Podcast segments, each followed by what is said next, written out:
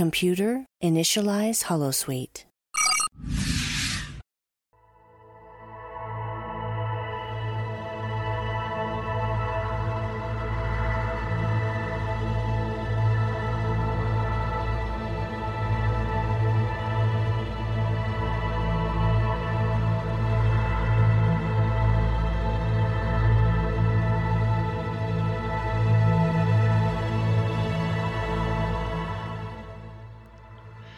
Good evening, and welcome to another episode of The Fire Caves, a Star Trek Deep Space Nine podcast.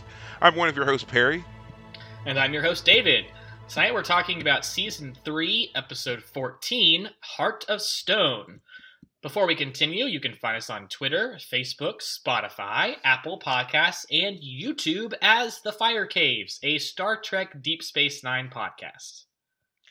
Absolutely, and as I say every week, you should find us and follow us because we are a good time. And uh, we're going to be doing some different stuff pretty soon. Maybe have some uh, merchandise for the Fire Caves heading your way. So if you want to get a couple of things when we put all that together, the only way I've decided that you're going to be able to do so is through Twitter. So um, trying to break things up a bit to just you know kind of spread us out. You know, um, so yeah, just uh, follow us and you will see all the links that you'll need to when that stuff comes up and you can be the first to get yourself some official fire caves merchandise Woohoo! all right Yeah, Perry, I just want to quickly uh, suggest like, this is one of the items, right? The little mug with the Fire Caves on it? absolutely Yeah, yes you sent our, this to me. I our was like, coffee mug Yeah, yes yeah, it's wonderful. I've been using it. It doesn't quite fit in my car's cup holder as well as I would hope, but I've definitely been using it just around the house. Uh, it's a lovely size, not too big. I think I told you when you sent it to me, it's like just the right size for. I didn't have a size like that for a mug, or at least one of the the the, Mhm. the coolers, um, tumblers. And so, Mm. yeah, for anyone who needs a nice, not too big, but like a decent coffee sized uh, mug, fantastic, fantastic. yeah when i was um when i was looking at them and picking out the design i when i saw that size of the cup to me it was just like the quintessential like captain's mug right? You couldn't have something really big on the bridge you know? You need something that's kind of compact and you can you know carry carry around but also you can move away quickly when the action happens. So that's what i was that was my thought process behind getting it giving you something that is is efficient and obviously holds your coffee right? I didn't think Right. about cars for some reason. I was like nope this would be in your office you're you know whatever. But yeah, um anyway all that to say there will be options available um soon. So right. again we're on twitter we're on facebook we're on youtube we're anywhere you can listen to podcasts. I do it on spotify um as the fire caves a star trek deep space nine podcast. So if you're interested in what we're up to and in getting any of these things please find us follow us and we'll make it available Yeah. so before we get into our episode tonight david how was your week It's been interesting. So this was Thanksgiving weekend for us. Uh, I imagine most people are um, listening to this shortly after that ha- uh, that holiday. Um, unfortunately, my father was feeling under the weather. Uh, he's been feeling kind of sick for a couple weeks, and on Wednesday morning, he um, he went into the ER because he was just feeling dehydrated, had a headache, was just having a bunch of issues, and a lot of symptoms that don't quite add up. Unfortunately. Um, so he was in the hospital for two days. I mean, he was able to recover. You know, getting a an IV helped, and like getting his electrolytes replenished helped with certain things. Uh, but he's still not 100, percent which is unfortunate. Um, they almost thought he might even have cancer on his liver, and thankfully that Mm. proved to be not true, which is great. Um, so he and my mother were supposed to fly out on Friday to go visit my grandmother and his side of the family. Uh, just you know, this they did last year, do that again, but he had to miss the trip. Um, but my mother and I did see. Uh, we all three of us were supposed to go see the new Knives Out movie called Glass Onion. Uh, Mhm. Knives Out, for those who people remember, was a Daniel Craig film. It's a murder mystery film. So this Glass Onion was a another one of the murder mystery uh, types with Daniel Craig returning as the only character from the first film that returns. And uh, it was actually fun. It was pretty good. I still think the first film, Knives Out, was probably better, but not that Glass Onion was bad. Um, but it was fun. So we, me and my mom went and saw that. And then uh, we had uh, Black Friday at work. So that's a big sale for us, and that was been good so far. Um, definitely lower traffic though, I think, uh, than we've seen in, in past years. So there's a concern out there that things might be slowing down out there in the economy. So hopefully nothing too drastic goes out there anytime soon. Um, and yeah, I finished another book today, uh, a biography of Thomas Paine, which I had started before. I only had to finish the second half of the book. Uh, I think I might have mentioned it in the past. Uh, Thomas Paine was one of the American, or well, he was an Englishman who came to America during the Revolutionary War and wrote the pamphlet called Common Sense, which basically convinced most people that a uh, break with England was a good idea and basically uh, confirmed and started the Revolutionary uh, War with England. So, a fascinating character. I look forward to reading more about him because I also have his uh, um, some books that had his writings. Uh, so, for example, late in life, he published a work called "The Age of Reason," which was a anti-religion book, and he basically mm-hmm. tore the Bible to shreds. He, he he said the Bible is a false document full of contradictions and all this stuff. And at the time, that was a big no-no. It meant yeah. that he got ostracized for the rest of his life. All the people he had been friends with and very popular with, um, suddenly he was persona non grata. Mm-hmm. Um, he was also there for the French Revolution, which he thought was going to be like the American Revolution, but unfortunately, for people who know history, know that the French Revolution turned violent, and that led to the rise of Napoleon Bonaparte and the uh, all the things that happened around that. But anyway, fascinating character, fascinating figure in history. Uh, the the biography I read was by Ch- Charles Harlow Unger, if I'm saying it correctly. Uh, and it's uh, he's done a lot of great biographies that I've read so far. So anyone who's interested in history would probably appreciate that kind of thing. But that was me. That was my week. How about you? Um, well, I, you know, as you said, it was Thanksgiving, so I did a smaller Thanksgiving with just me and my daughter. My family was um, places elsewhere doing, my extended family was elsewhere doing other things, but it gave me an opportunity to, of course, get into the um, Star Trek cookbook, as I said I was going to. So we, um, the the making of certain dishes was a success. However, the taste of certain dishes, not so much. So, um, now, you know, there was there was a lot of trying to stay true to the recipes and then some things just not working out like not being able to find certain things in the area you know mm. um, the good thing about the cookbook is most of the stuff you can find there were just some um, certain like vegetables or whatever that i couldn't get a hold of um, and i think that's mainly probably because of the time of the year you know i'm doing this in the winter time certain things right. just aren't available right now so you know I, I think that's what was more my issue, not because it's so exotic I couldn't find it or anything like that. But um, another thing that was interesting was um, the majority of things in here are uh, vegan and vegetarian friendly. Okay, now obviously featured right here on the cover, this is this is meat. This is a pork loin, and there are there are meat dishes, but the majority of the things that I found in here are fruit and veggie based. So they are wildly accessible to everyone. Um, not a big fan um, of kids though. Ah. Uh, you know, getting kids to eat vegetables is hard, very hard.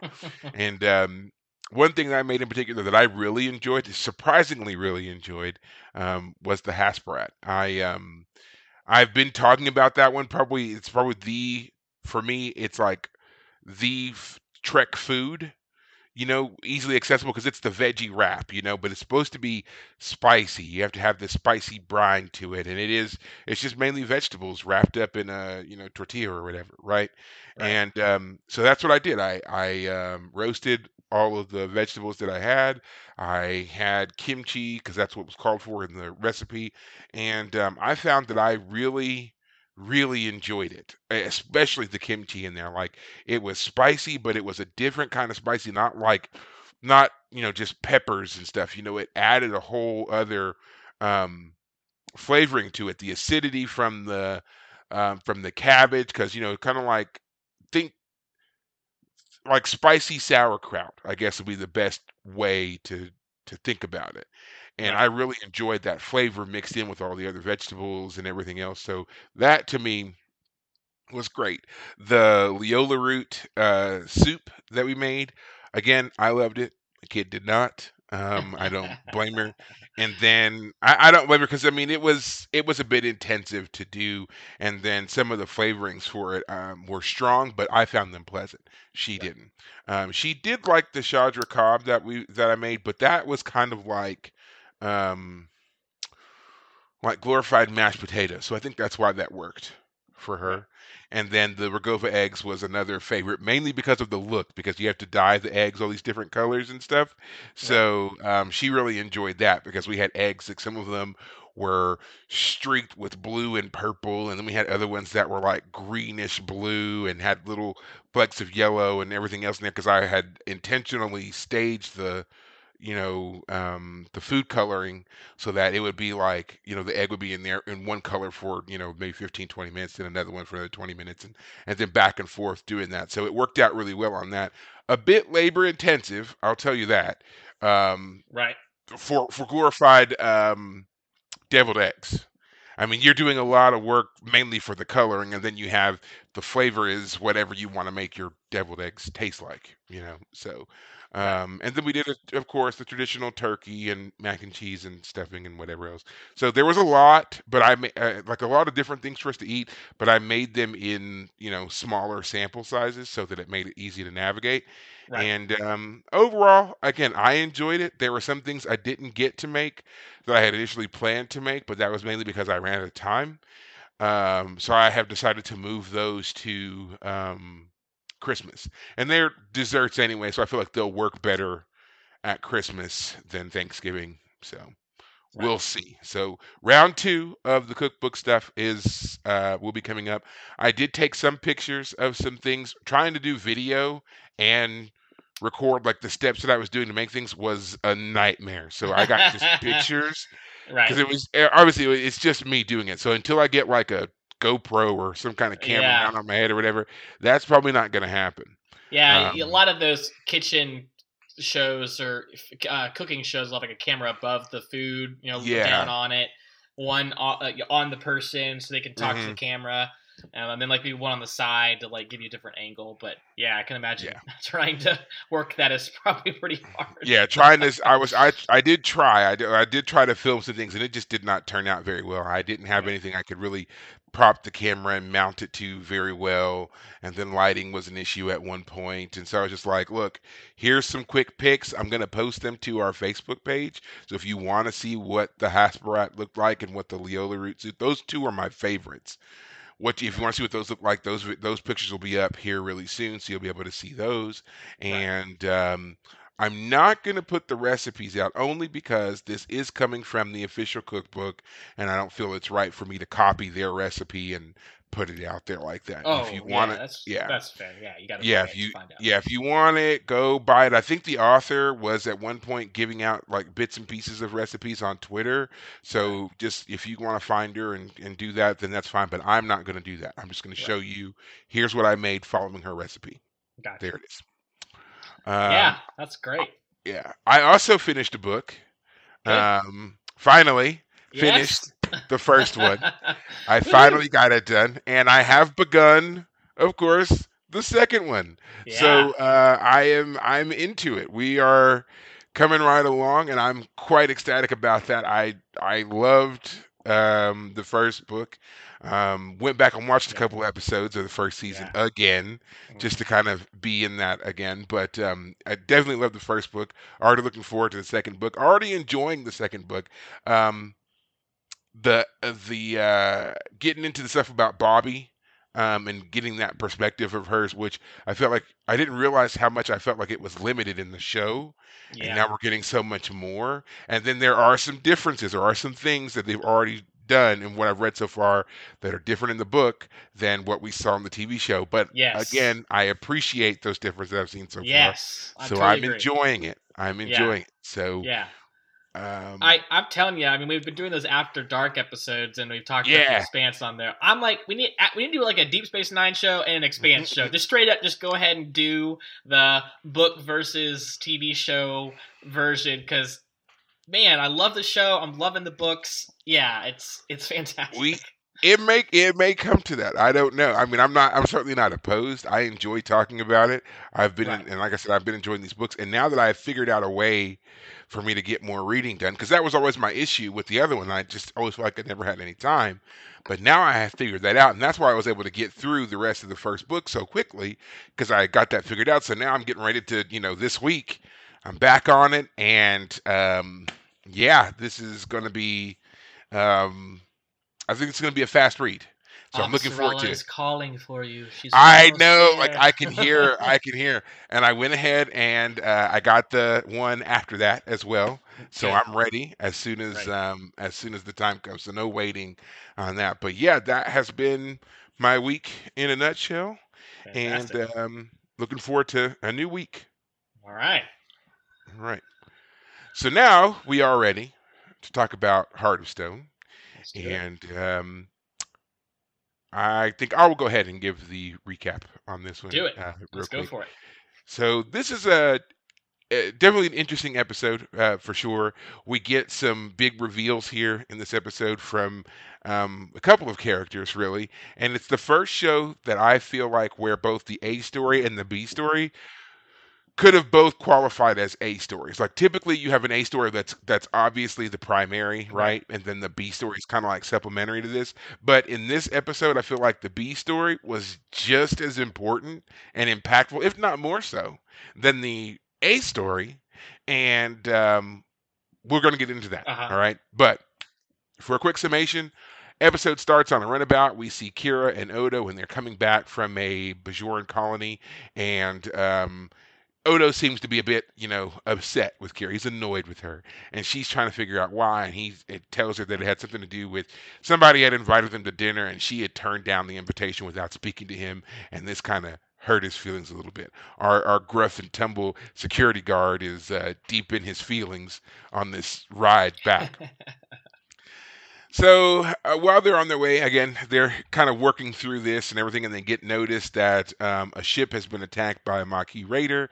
They're the only ship that seems to be in the area to answer the distress call.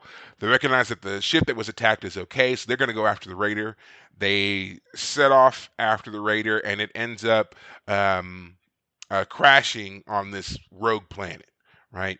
And there's a bunch of caves and whatever else, and so they in their quest to both arrest the uh, Maquis Raider pilot and also uh, make sure they were okay, they beam down to the, or they go down to the planet servers. They can't beam Right. down. None of their equipment Right. works. Nothing is Right. working there. So they beam, they again land to go looking for this criminal. And in the process of looking for the criminal, um, Kira's foot gets stuck in some crystal, and she can't free it. And so then they they're trying to uh, free her foot from the crystal, and everything they do seems to make the situation worse. Um, he beats on it with a rock, nothing happens. Uh, she shoots it with her phaser, that causes it to grow, and then over time, it's just growing more and more up her body, which is also squeezing her, Right. suffocating her. Yes. So she's not just being encased, she's being suffocated. So Odo tries different ways to free her from it. At one point, he goes back to the uh, runabout to launch a communications buoy and to get some equipment and, and all that stuff. And then on his way back, he hears phaser fire. Turns out that the um, uh, the criminal they had been chasing had stumbled into the cave where Kira was, took some shots at her at a surprise, and then darted Right. off. Um, Odo sets up some equipment. He's trying to find the right, I think he says like oscillating frequency of the crystal to make it basically Shatter. vibrate and Yeah. shatter. And he tells a very interesting story about some Nausicaans breaking into a bank, which again we'll get to later. I thought that was that was interesting, but um, he sets his equipment up. He starts the generator to do its thing, but it doesn't work. It, no matter how many sequences it runs through, it never seems to be working. Um, Kira is slowly suffocating, and the the caves are also uh, shaking. They're seismically active, and the caves are in there. She's they're worried that the cave is going to collapse before he can free her anyway.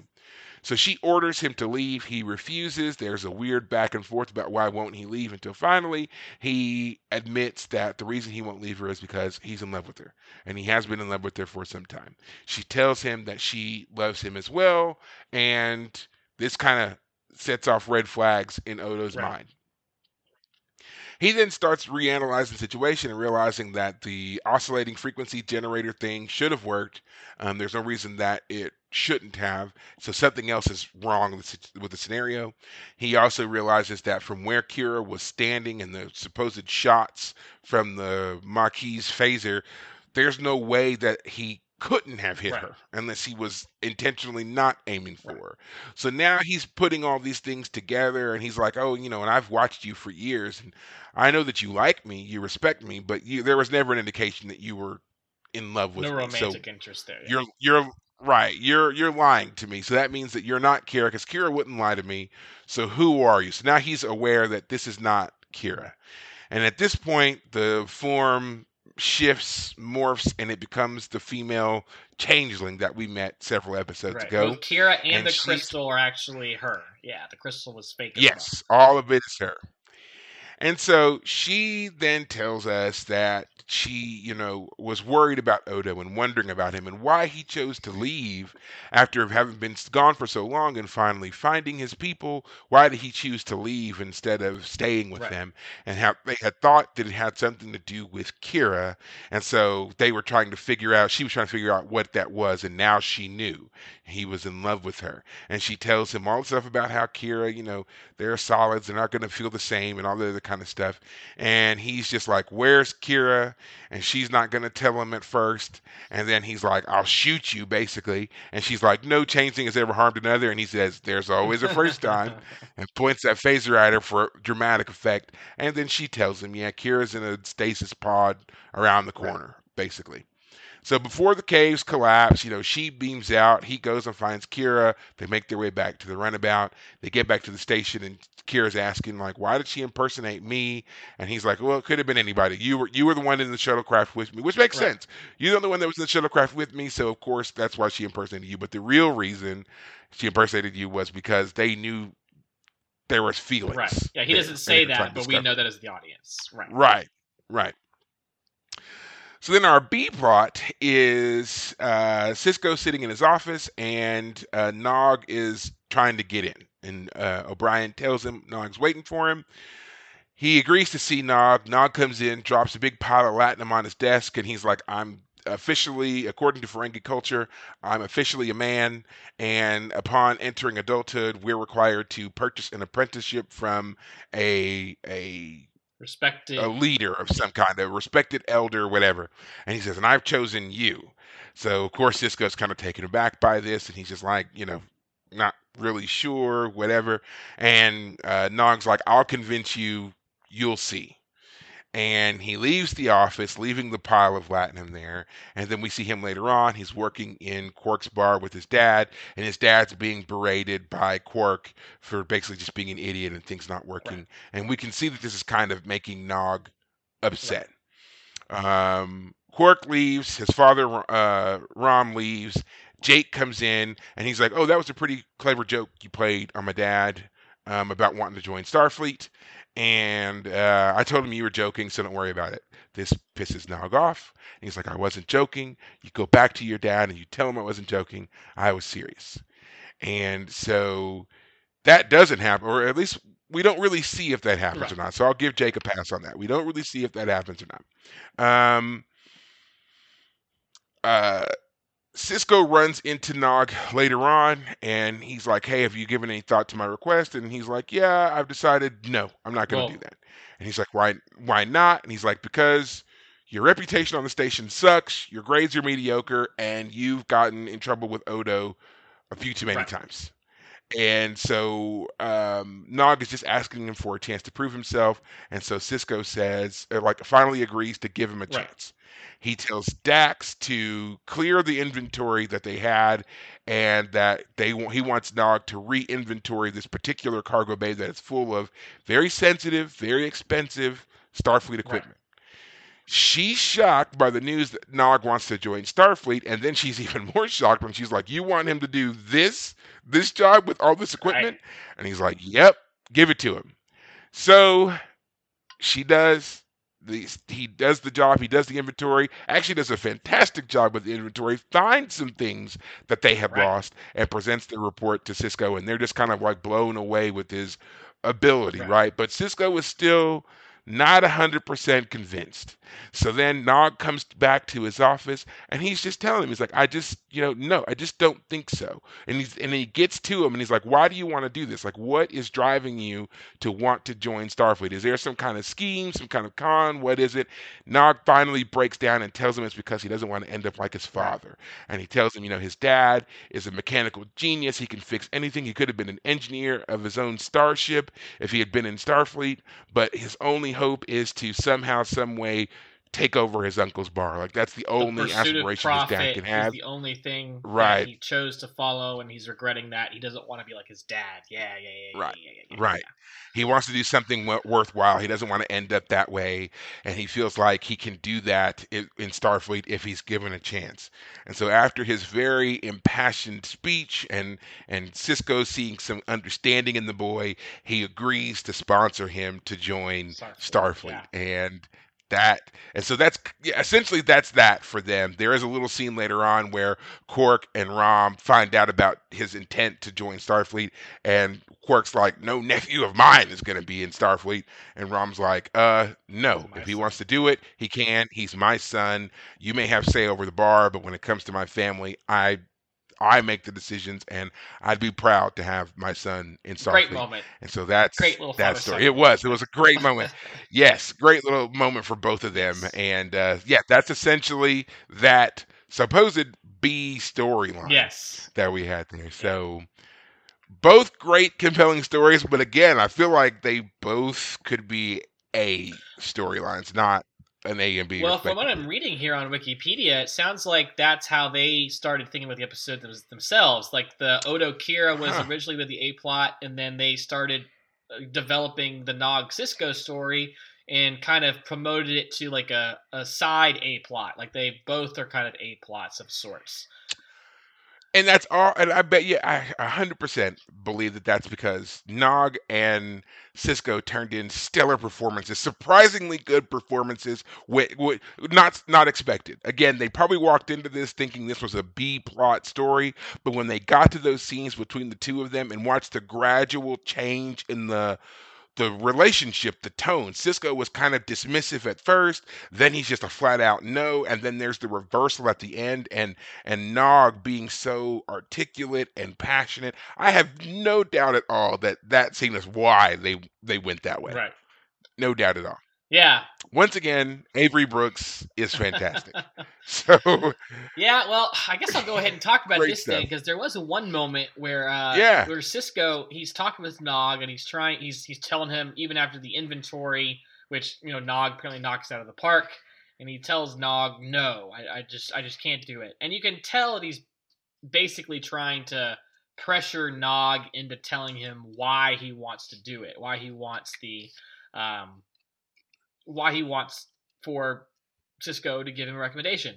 And when he grabs Nog by the shoulders and shakes him, I feel like it was just a little much. I feel like that was probably further than both the character and Avery Brooks as the actor needed to take the moment. I don't know if he was directed to do that Uh-huh. or what, but like the the idea of him physically grabbing someone and shaking them to get them to answer a question, whether it's a villain or Nog, I mean, who's still a boy technically, I mean, he's still like what 14, 15, even if he's an adult in Ferengi culture. Um, it felt a little Well- much at that point, so I was a little off put that he Uh-huh. kind of shook him. But I totally understood that this scene was supposed to be about Sisko flatly denying him and even aggressively questioning him why you want this. You know, why aren't I mean tell me more basically. So yeah. so I do know that Nog is older than that. Now we we've already established that Jake around this time is about 15, 16 years Right. old, and it was mentioned in an earlier episode in season two, I'm going to say that Nog is older than Jake, Right. and so with him approach uh, officially achieving manhood status in Ferengi culture. I have always assumed that where Jake is 15, Nog is probably like 18 or 19. Oh, okay. Now, this so now the scene that you're talking about where Avery, you know, Avery Brooks grabbed him and, and shook him a bit. That too, I, I was always a little jarred by that because it, it feels so clumsy, Yeah. and it almost seems like he was. There was an intent, yes, to grab him, but I think that the difference in size and trying to move quickly for both of them throws things off a bit. So it looks more intensive than it really is. And so that's why I've always kind of given that part a pass because even I thought initially it's like you you could have gotten his face, but you didn't need to grab Right. him. But it also serves to kind of highlight the intensity of both of them for the moment and it helps Nog to break down a little Right. bit and to give us the truth of why he's trying to get into Right. uh, Starfleet. You know, Yeah. um, I still think it was a great scene. I I loved um, Nog's speech. Uh, Aron Eisenberg did a great job here of communicating that desire to be more Mhm. than what everybody was just kind of assuming he was going to become. It was just basically he, you know, following in his uncle's footsteps, in his people's footsteps, chasing profit, doing things for profit, all that kind of stuff, and him realizing he doesn't have that particular, you know, bent in life, that kind of acumen or whatever, but he knows he's got other talents elsewhere. He's just looking for a way to draw them out Right. and to be useful in another way. Right. And I think it's great that Starfleet is the obvious alternative for that Right. for him. Yeah. So, um, and what an evolution of the character, which I also loved. I mean, when, again, when we first meet Nog in episode one, he's he's a thief. He's a lookout for a thief. And we've now watched him go from being, uh, you know, a thief and a scoundrel, basically, you know, running around, getting in trouble, to being in school, being taught to read. Um, he works in the bar. You know, he's got a job to keep himself out of trou- trouble. You know, and now here he is taking the next step, realizing he doesn't want to live that life. He wants to do something better, and and he wants to now join Starfleet. What a great you know rise up of the character that we've seen the the maturation of the character Right. now so um yeah definitely enjoyed all of that and i love sisko calling them out as bs you're you're a troublemaker you've your your grades suck and you've been arrested Right. so why would starfleet want Right. you you yeah, know and for Avery or for I'm sorry, Sisko to take the the reputation reputational risk of actually backing Nog Mhm. at the end. I mean, we know Sisko. We know that he he will. That's the type of man he is. He's an honorable guy, and that means taking risks on his own behalf, on behalf of others. And uh, we we know that. Well, we, we should only suspect that he'll he'll go through with it. Uh, but yeah, it is going to be a risk. You know, does Nog have what it takes? Is Nog going to fit with the Fed Federation? Which is also interesting because from what we remember of Jake, Jake does not want to go into the Federation. He's seen his dad. It's like the opposite Right. story. He's seen his dad in the Federation, and he wants something else for himself, um, more freedom, basically. If I could remember his motivation. Um, but yeah, I think that's it's really interesting that the two characters, uh, both the, the the fathers and the sons, for the same reason, want the opposite thing as their father. Um, and it's it's it's not it's fascinating. I will go ahead and quickly mention, um, in my research of Star Trek stuff, I do know that you know eventually Nog does make it into the Federation. I don't know any details, but I do know one detail, and that's that he is one of the few people that successfully uh, does the uh, hot the the Kobayashi Maru test. That's kobayashi maru yes, test I, I don't know Oh, the details, but from the infamous the infamous kobayashi yeah, I maru think he uh, manages some sort Oh. of diplomatic solution, if I understand correctly. I, again, we don't have to like go into any Hmm. details uh, if we're if that's coming in way you know down the down the line, but um, I find that great. You know, Nog is gonna prove himself a valuable member of the Federation at some point down the line. Yes. So So to go into, I guess, the Nog lore, apocrypha, whatever you want to call it, um, as we all know, the actor who played uh, Nog passed away a few years ago, Aron Eisenberg, and to honor him, um, yeah, the story of Nog has already reached legendary status. Yes, not only does he, um, you know, join Starfleet, but he is, um, he's a ace cadet. He becomes an ace officer. He rises quickly. He becomes a captain. He gets his own ship and all that good stuff. He ultimately serves the federation with such distinction that later on a whole line of ships is named after him. So that Wow. you have the you have the uss You have the USS Nog, and it is, and again, in a wink and a nod to Aron Eisenberg, it is the Eisenberg class ship. Ah, So that was their whole, you know, tribute to him and both both actor and character. So yeah, Nog is a legend already.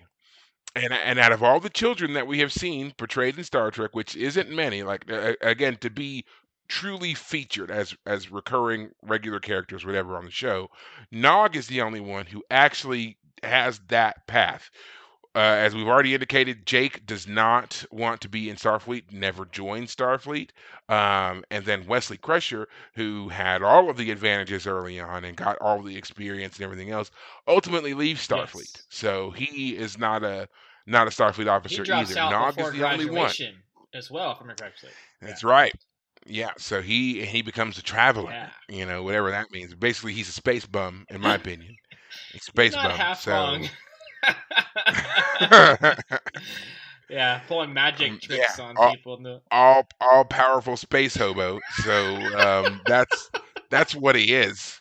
Because if you remember when they introduced the travelers, that's what they do. They bum rides on different right. cultures, ships, and stuff, and they teach them a little bit here and there about propulsion and warp theory and whatever in exchange for passage on their ship. Right. So yeah, they're space boat. They're space hobos. Yeah.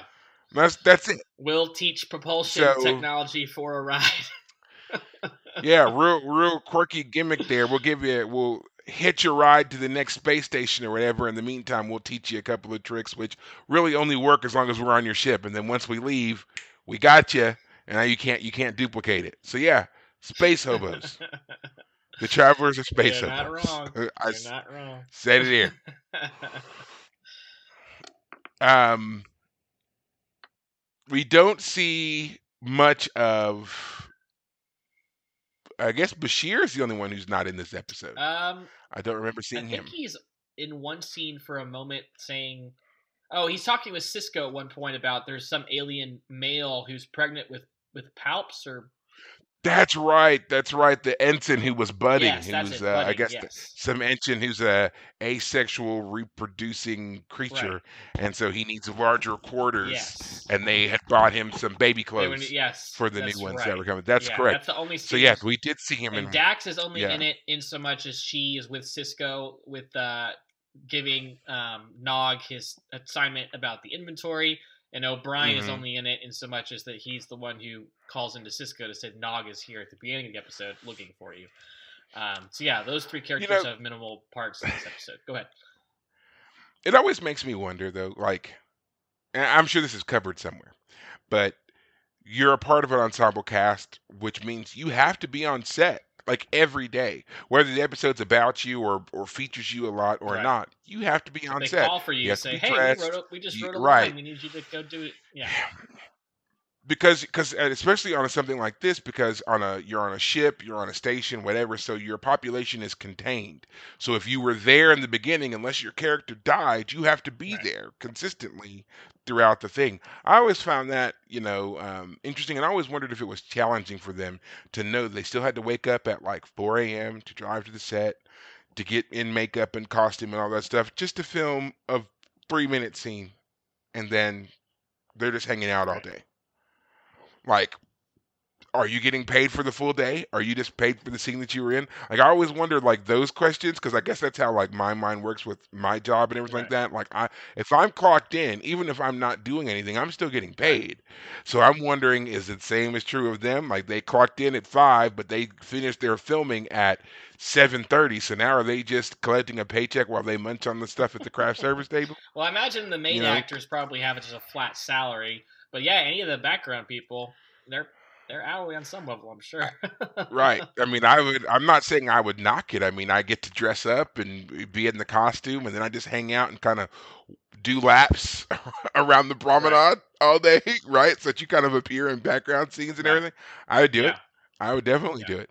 But yeah, like like like O'Brien, for example, we saw him in the beginning. You know, again, he's ushering Nog in, but we don't really see him ever Right. again. So like, he got up, he got dressed, he's there. Like, what's he doing the rest of the Right. day? Is he is he just chilling in his trailer, listening to music, waiting in case they need to call him for something Right. else, or is he did he go home? Like I, I would imagine he didn't go home, And I also think that they probably filmed a lot of episodes back to back, right? Or did multiple whatever. So it's like, okay, we've now finished all the shooting for uh, Heart of Stone. We're now moving on to the next one and just kind of doing that. Or today we're doing scenes for Heart of Stone, past tense, like all that kind of stuff. Maybe they broke it up that right. way. I don't know. I, have never been involved in any of that stuff. I would love to get some behind the scenes knowledge of how the actual filming of stuff work because I would imagine they must film multiple episodes at a time just to fit in the stuff for the budget and stuff. But yeah, I could be wrong. I don't know. Well, now we have to turn our attention, of course, to our actual A plot here, which is Kira and Odo and our female founder. Mm-hmm. And uh, so, what did you think of the whole setup here for the revelation of Odo's feelings for Kira? Um, well, going to the setup, I did find the idea that they were chasing a ship and they land on this moon planet with all the quaking and all this and the that. It it it was a lot of setup for what our payoff was, and our payoff is interesting mm-hmm. and important and definitely sets up future things. Um, but part of me was a little, frankly, bull bored. With the idea that we're just sitting in a cavern trying to solve the crystal problem. It's not working. Mm-hmm. And then finally at the end, um, we get the reveal that it's not her. And part of me suspected mm. There's something wrong here. It's not her. I mean, the, so the two of them split up, which is always the no-no. You don't split up. yeah, yeah. That that's also made it quite obvious to me too. Like as soon as they said, as soon as she said it, I was like, you don't want to do exactly. that. Exactly. Like that was my first thought. You don't yeah. want to do that. Why? Why? When has that ever worked for exactly. anybody in the history of anything? When in the history of anything has anyone ever split up and someone been okay? Yeah. Anyway, so I was wor- I was wondering what was going on. I didn't suspect necessarily a changeling uh, in fact, I mean, I don't, I don't remember what I was thinking exactly, but the, the, this starts off as a Maquis ship that they're chasing. So yeah, it was, more, it was more of a Cardassian Maquis issue, not a Dominion issue. Um, so I did like the twist. I like the idea that the female changeling is very good at changing into other things. She can mimic Kira perfectly, yeah. where Odo still has trouble making Ooh. facial features for himself she can not only mimic Kira to perfection, but she can also pretend that a crystalline aspect is affecting her and do stuff. It was very interesting, and in that sense, it was good.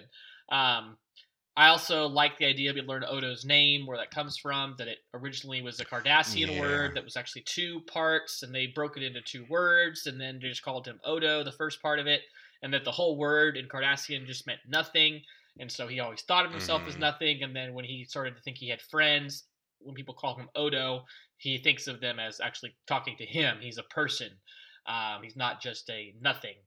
Um, so yeah, I like that little story. But when uh when Odo says "I love you," I, am in love with you, and she goes, "And I'm in love with you too," I stopped it right then and there. I was like damn, this woman is cold. Man, Bareil died last episode. I mean, literally last episode. Right. She's already moving on. What the hell? And then to find out, okay, no, it was not her. She was not the real person. I was like, okay, good, because man, that would have been what quite the curveball. Uh, it actually makes sense then that you know Odo realized, like, wait a minute, she wouldn't say that. And I also felt like I also feel like her saying "I'm in love with you too." It was delivered poorly, which I always chalked up to it's because it's the it's supposed to be anyway the female changeling. So it totally sounded flat. It lacked any kind of sincerity, in my Right. opinion. Like I just I didn't I didn't I can remember even the first time when I watched it when she said it, I didn't Right. believe it. And so I was just like, yeah, no, something's something's not right Right. here. This isn't whatever. And then, you know, later on to find out what's going on was, yeah, of course, like, oh, okay. Um, really crappy for the female changeling to say it as further manipulation of Odo. It was like, what was your end game here? Because if you, if if he did what you asked right. and left you to die, then what was what would have happened? Kira would have died in the cavern somewhere, the real Kira. He would have left, and then what would what were you hoping to gain out of that? So yeah. I thought it was a stupid thing for the founders to be doing to find out about Odo, especially when it's clear that Odo was still very much into his people, and there would have been plenty of other ways for them to um, learn something like this about right. him It without it being this kind of cloak and dagger yes. BS subterfuge. I agree. I agree. It felt very cloak and dagger, as you just put it. The other thing that I was thinking about is the this this plot line requires us to basically be in one room. So there's if you've ever watched the show Community, there's the the the bottle episode, um, which talk That's what, yeah the idea that we're going to do all the action, all of the storytelling in one place. It's budget saving, and uh, according to Wikipedia, they were trying to do some uh, budget saving here, but I mean, all of the CGI they had to do in this episode probably bumped that back up again real quick. Uh, so yeah, yeah, it it I could see that because I mean they've got to do the whole morphing rock, and and, and then of course and then the something that dissolution of the thing into into the changeling, and then yeah, the thing that's covering Kira has to be built up. caves again and they had to build again. set for that. Yeah, So um, so I guess what I would say is is that the setup for the Kira Odo part of the story. I mean, if it's our main plot, it gets most of the time, which makes sense. But it also makes it feel a little bit slow. I was a li- again a little bit Yes. bored, a little bit like basically it's just talking. There's not much action. In fact, all the action that supposedly occurs, which turns out to be a lie, it all happens quote unquote off screen. Like the guy shoots at her off screen, she gets caught off screen. Um, so it was a little slow. which again again makes no sense when you consider that the founder she clearly because she beams out later on which means she has a ship nearby which means there are other people on the ship. They couldn't have had a third person who would have been like causing different problems to kind of heighten the danger right, of the of the moment. Right, you know other ways to address this right. um this issue here than than what we're given. So yeah, it does make a lot of things ring flat, which works to Odo's benefit if you're kind of staying immersed, you know, in universe and everything else as to why he's able to put it together and realizing something's not right Right. about everything that's going on. Because I mean, that's that is really how you feel, and I, so I would say they succeeded there because in watching this, that's kind of how you feel the whole time. Something's not right here. Like this doesn't make Right. sense. Like I felt that way. I and I continue to feel that way every time I watch it. It's it just it ring everything rings false. Like what she says seems false. Their inability to figure anything out also doesn't seem to make any sense. Um, all of your technology doesn't work, and yet for some reason your phasers do. Like there were so many things that just were like Yeah. inconsistent that it's just like this whole thing seems like a setup. Yes. And I wish they had played that Right. more because then it would have made the reveal more Right. satisfying. Exactly. And again, the, the idea that Kira was the one who suggested they split up, which is the very thing was necessary for the changeling lady to capture Kira and make the whole thing happen. Yeah. So the setup for what was going on was a bit forced, a little drawn out. But again, we learned stuff about Odo. We, we learned stuff about Odo. This Yeah. is this is an episode we learn about Odo. Uh, we learn his hit backstory. We get him to confess his feelings for Kira. We get him to talk with one of his the changelings um, and again learn some of the abilities the changelings have. I mean, she is able to Mm-hmm. very convincingly per, uh, portray Kira up until the moment where she quote unquote uh, slips up, as Odo later tries to say that it was. She she slip of the tongue. She says something slip of the tongue, but he won't tell Mhm. Kira exactly what it was that was said.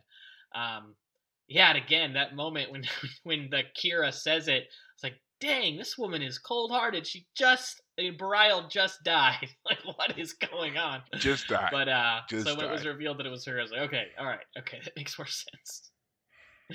but yeah, yeah. So overall, I would say that I did. uh, For me, it's like a twofold because, like, again, I can remember when I first watched this episode, and you know, I felt for Odo here because he he's kind of wrapped up in the moment, and he makes this big reveal, and we get a lot of reveals about him. We learn he, you know, he's not the stick in the mud that we that he was kind of portrayed as. You know, this stiff stiff-backed individual. He goes white water rafting with uh, Chief O'Brien and sings um, sea shanties, right. as he calls them. Um, he uh, obviously is in love with Kira, but also like the whole establishment, like you said, of his name and the story behind it.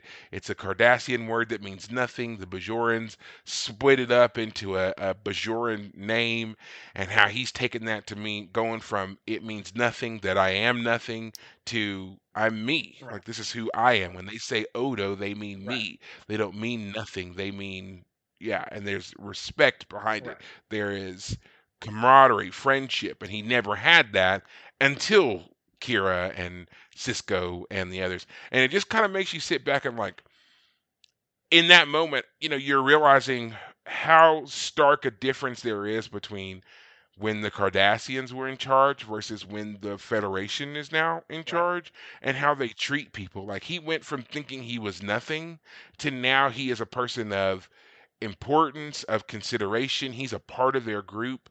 They make him feel like a person. Right. And to me, like I, I- feel like that's a lesson that is skipped over by the founder when she reveals herself when she's like, I don't understand why you want to stay with them. It's like he literally just told you.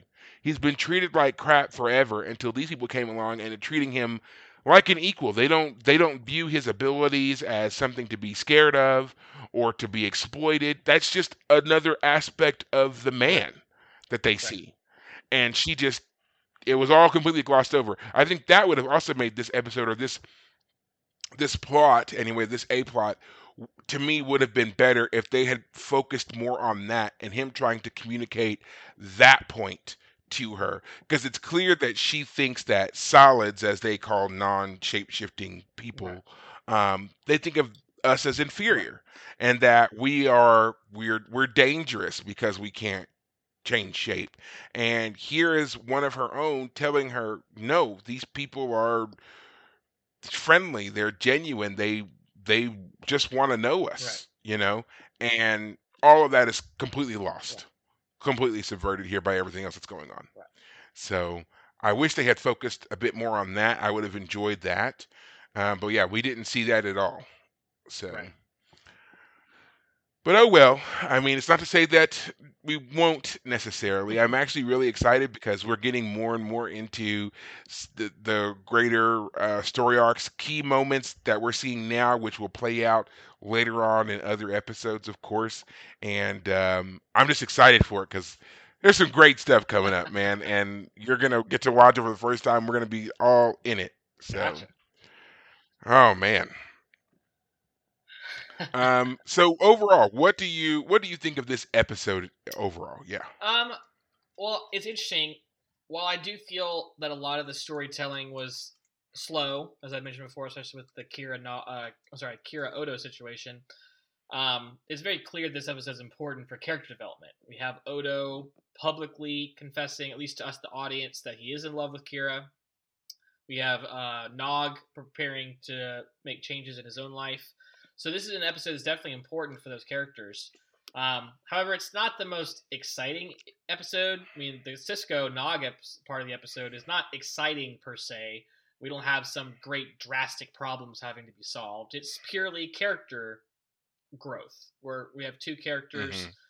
being confronted with each other. You know, Sisko, who is in the Federation, doesn't need money, is being bribed by Nog to be into the Federation, which is how the Ferengi work. Mhm. They bribe people. That's not that's that's totally acceptable to to put a, a ridiculous, obscene amount of money on the table to get what they want accomplished.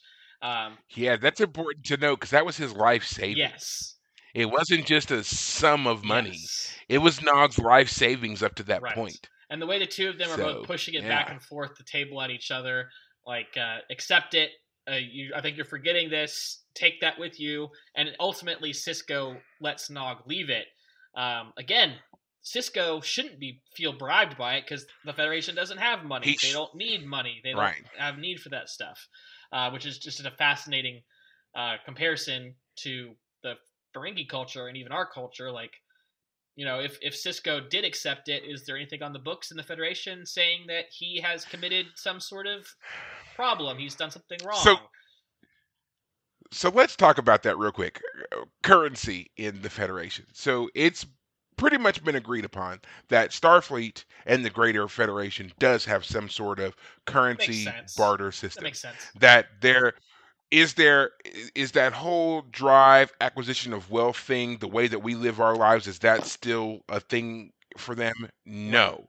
But because it's basically been talked about that because the federation recognizes that in dealing with other cultures an aspect of commerce is going to be present.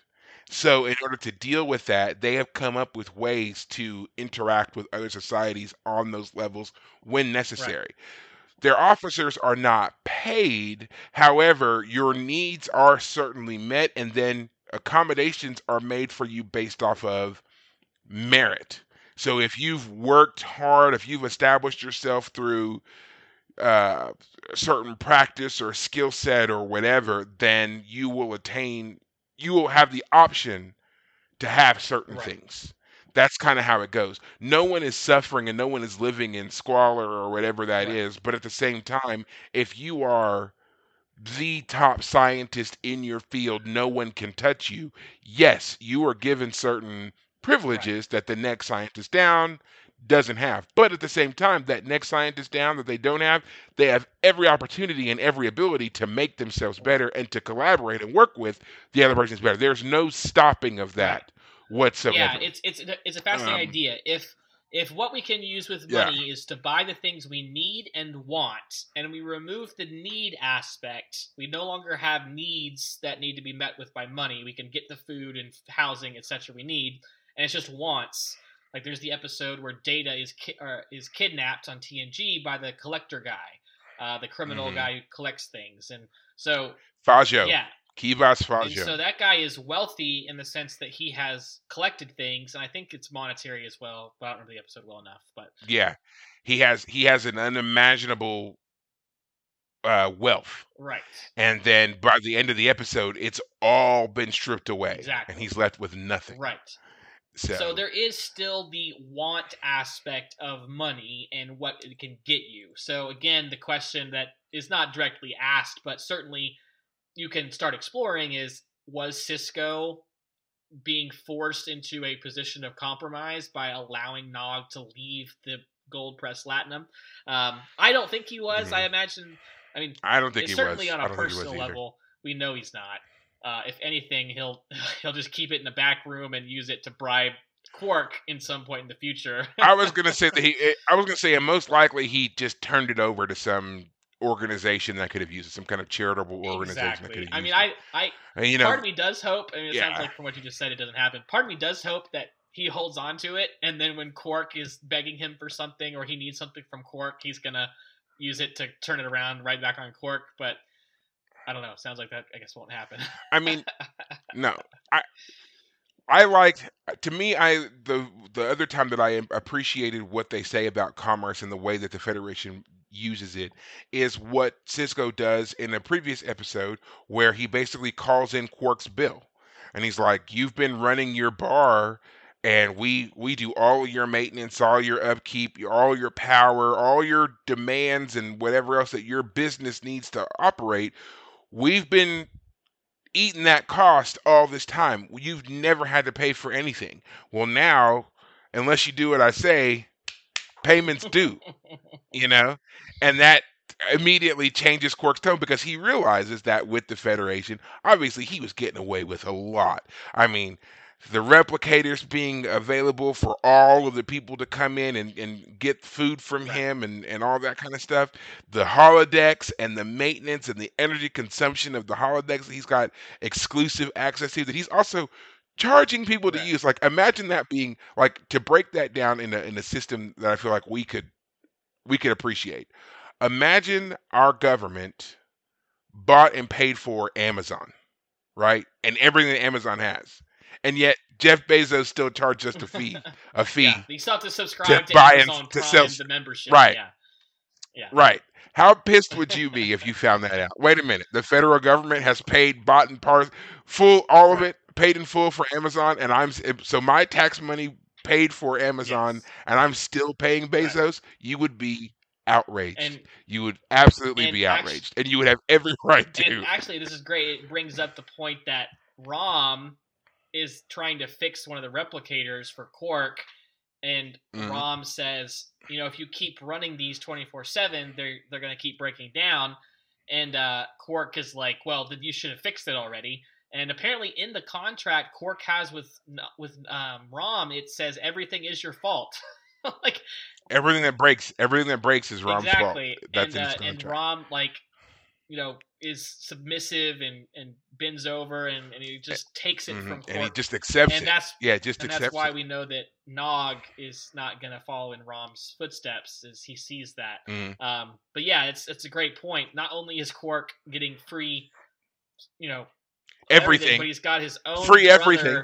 Running the actual part of the job that requires some other sort of maintenance along the way. And if it isn't fixed by the end of the day, I'm taking it out of your wages, is what he tells him. Mhm. So, yeah.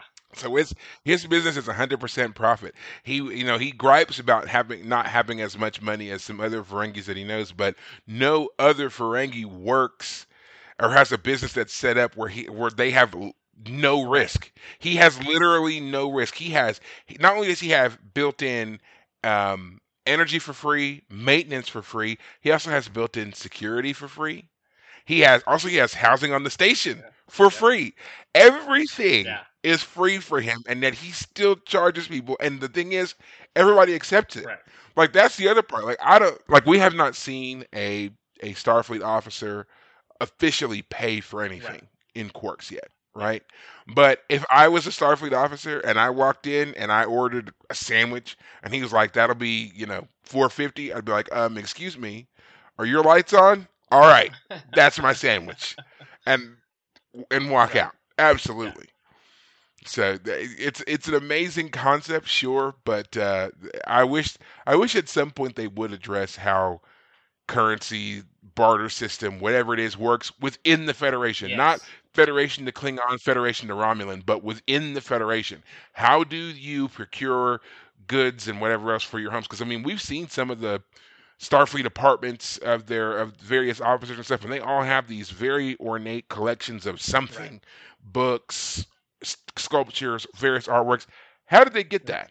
Did they find it themselves and just polish it up and put it in there? Did somebody give it to them? How did they get these things?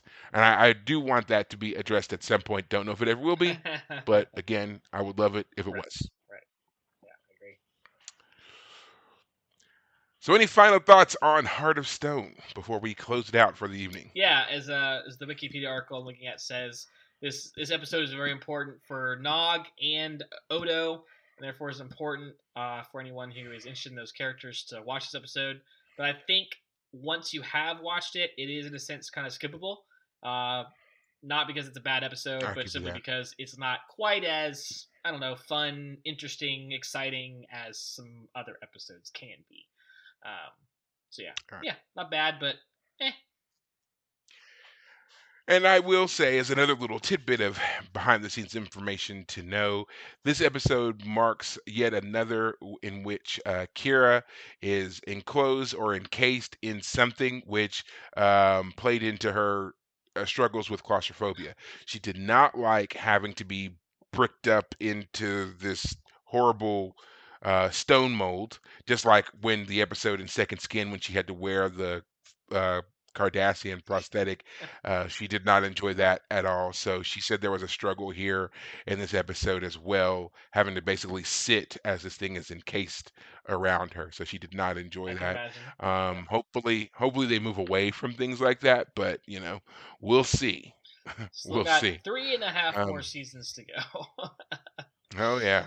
Actually, But um, I and a half. I will almost agree on whether or not this episode is overall skippable, simply because the part with Nog and his development, I think, is crucial to what you see of the character later on in the show. I, you know, as I kind of gave spoilers as to the legendary status that Nog achieves, but you see a lot of, you see all of that really play out here by the end of Deep Space Nine. So it's very important that we see like this is kind of the the launching point. This is that kicking off moment. He is now fully matured to a point that he has earned the recommendation of a of a Federation officer, which is required for any non-Federation um, person, non a, a, a person from a non-Federation world, in order to join Starfleet, they need to have that sponsorship from a command level officer. Right. So that was crucial to him achieving his next step and going into to get to his goal of joining Starfleet. So that's why I say it's not entirely skippable because without this, there would be none of the other things that come after it. Yeah, definitely so, true. Definitely yeah. true. That's yeah, I can tell that's going to be the case. Well, guys, I think that's going to be it for us here on this episode of The Fire Caves, a Star Trek Deep Space Nine podcast. Please remember that you can find us and follow us on all of the various platforms and listen to us anywhere you listen to podcasts. As I said earlier, I happen to do it on Spotify. We would, of course, love to hear from you. So check us out again Facebook, Twitter, and now YouTube, where you can watch our live broadcasts and then rewatch them or whatever it is that you want to do. Um, you can leave comments there, of course. And as we say always, just uh, be courteous, be polite, and we'll get back to you as soon as we can. But until next week, take care of yourselves. Thanks, guys.